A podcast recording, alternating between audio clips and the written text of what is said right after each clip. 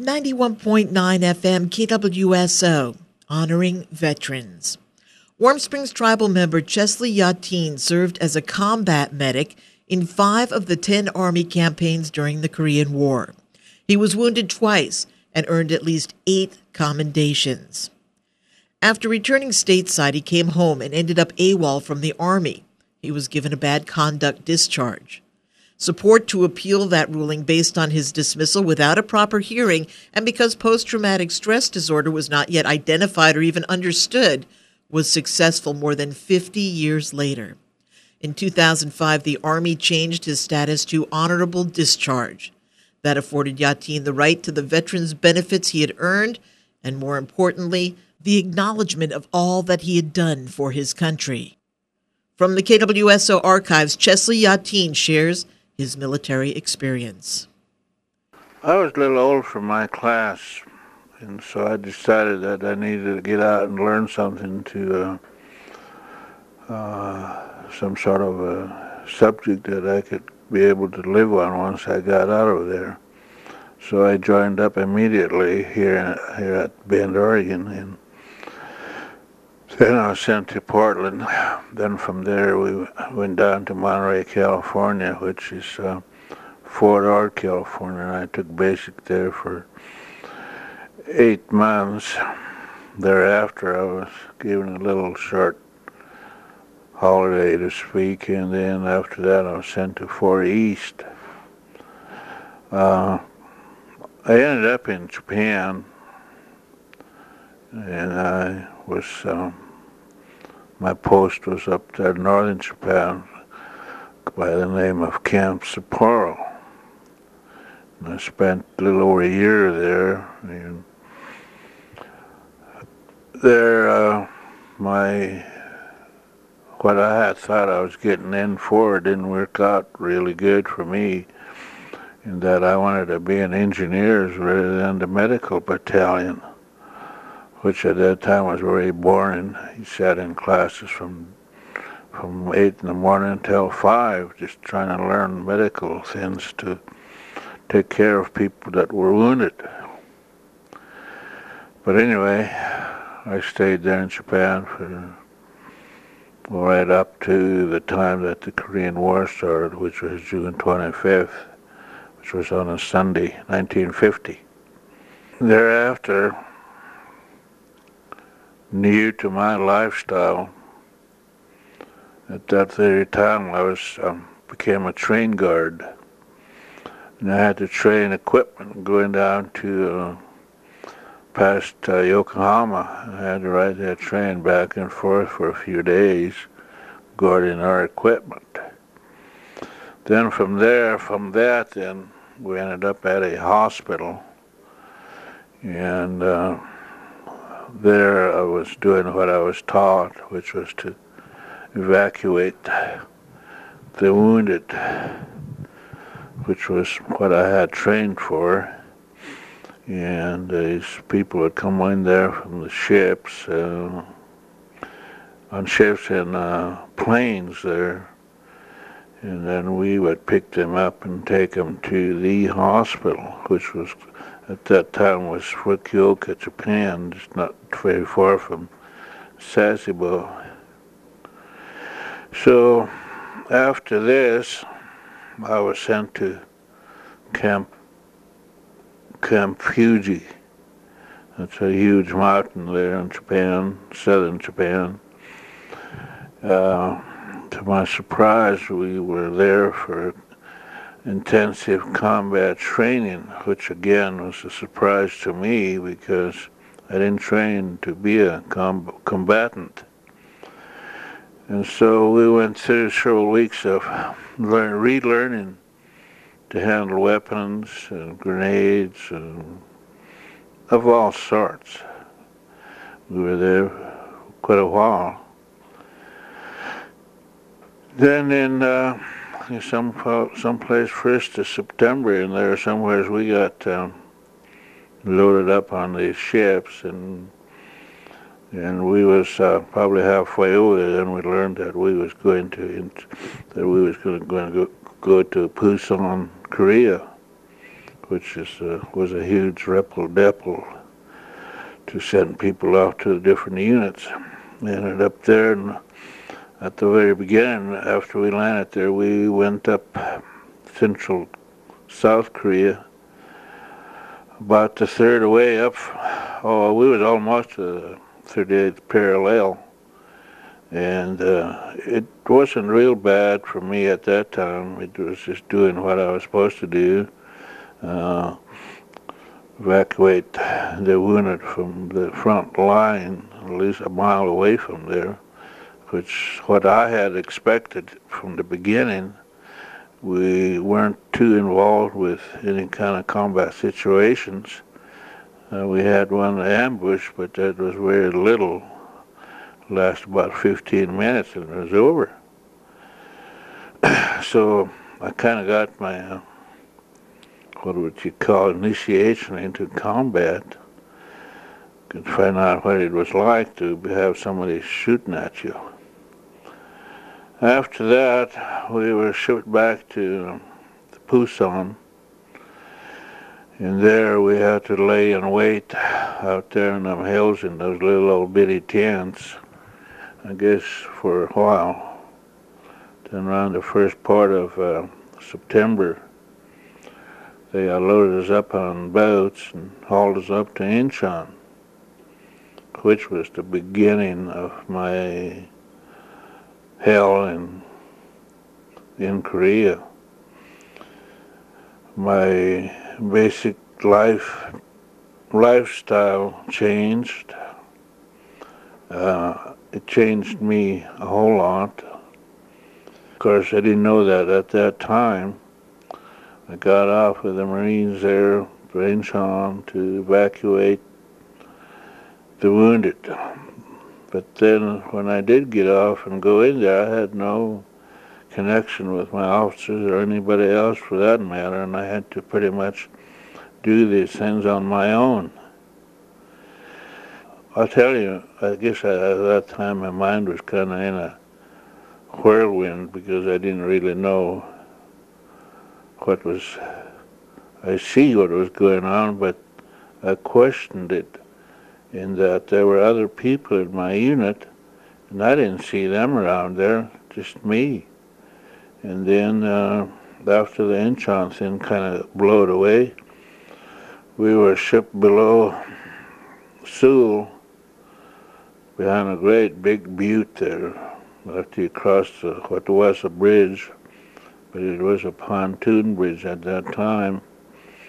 And we bivouacked south of Seoul, probably about five miles, which then I received my first assignment there again. That was uh, totally different to me in that I had to be taken across the Yellow River under night conditions and go to a certain point there east of Seoul.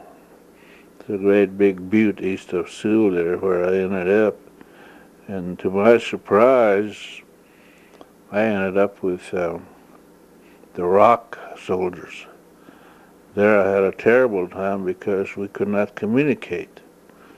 I got there, I seen no frontline medic, nobody to bring those wounded down from the actual fighting, which was only 500 to 600 yards from my location.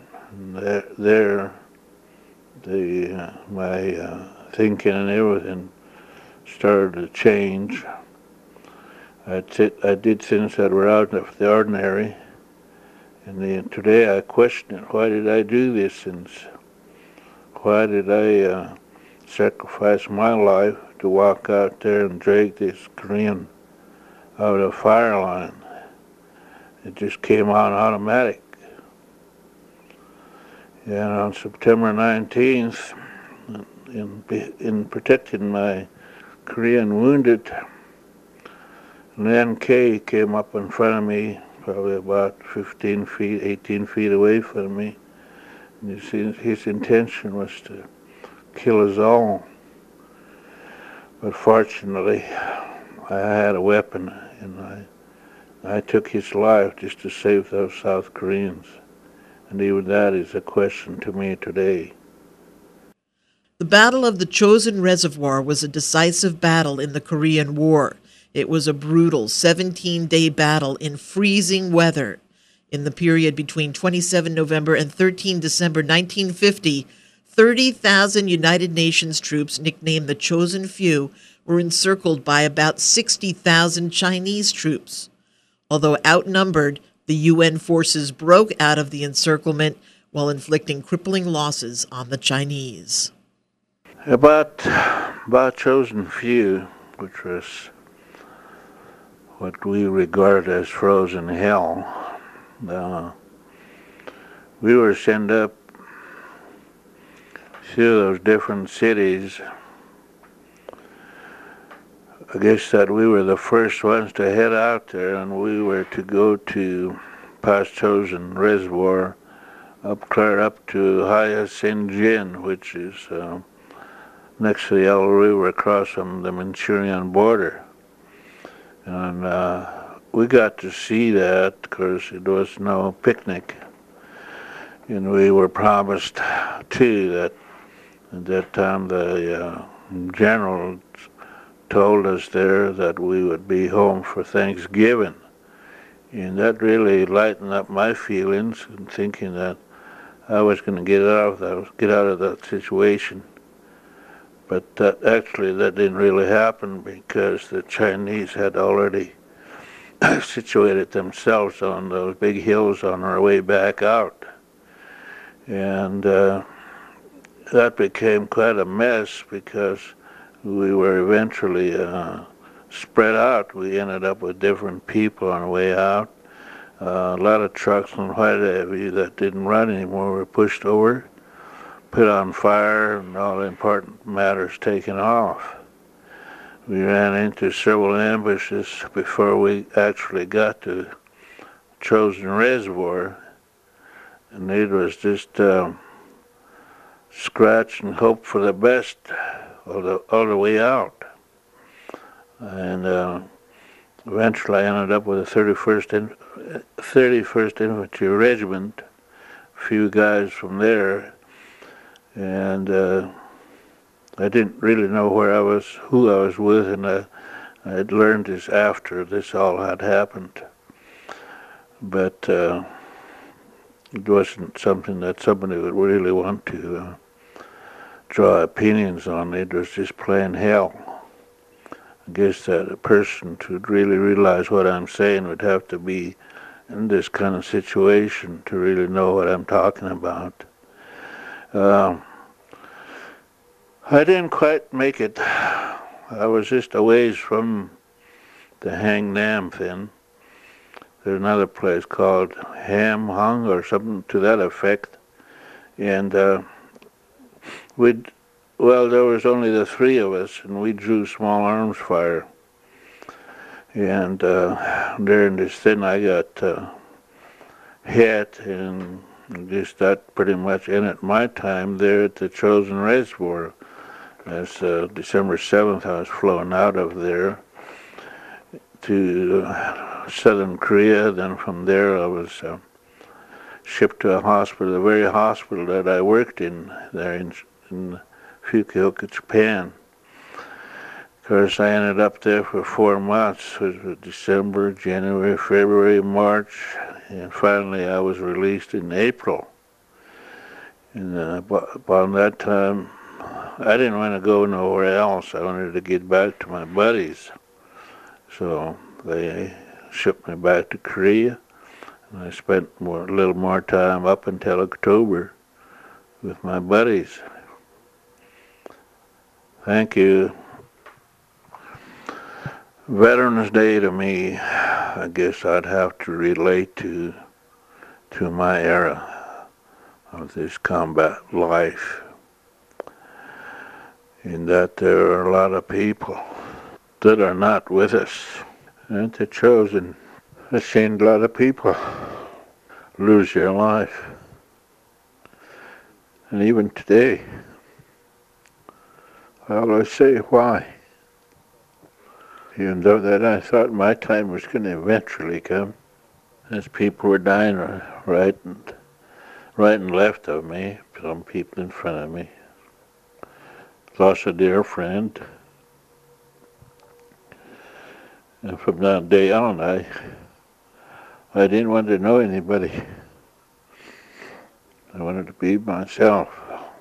Nobody to worry about but me. I seen a guy go down, then this word was always better you than me. But there are a lot of friends out there that didn't come home. And those are the ones that I am talking for today. And some of them I miss. I miss their joking and talking. And even there we were given rations of beer, so we did get, sometimes did get to drink a few we had the time. So my feeling goes, as far as Veterans Day, is for those guys that I knew that didn't come home. Some of them came home, but not in all. They left part of their mind over there. Warm Springs tribal member and Army veteran Chesley Yahtin. To the young people, I have to say today that this end with the service is all up to you. But in my thoughts, I wouldn't recommend it.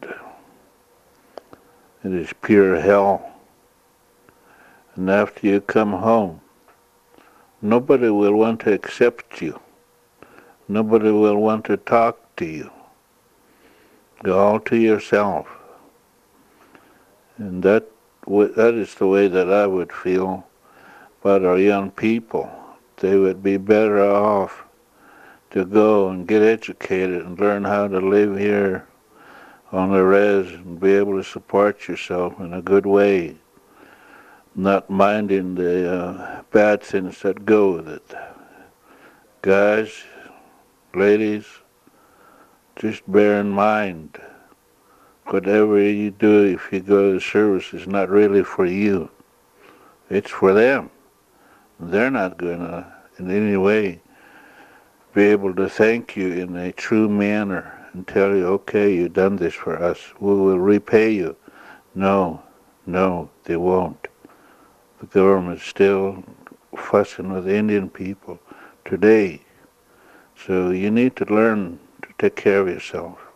Stay away from drugs and alcohol. Thank you.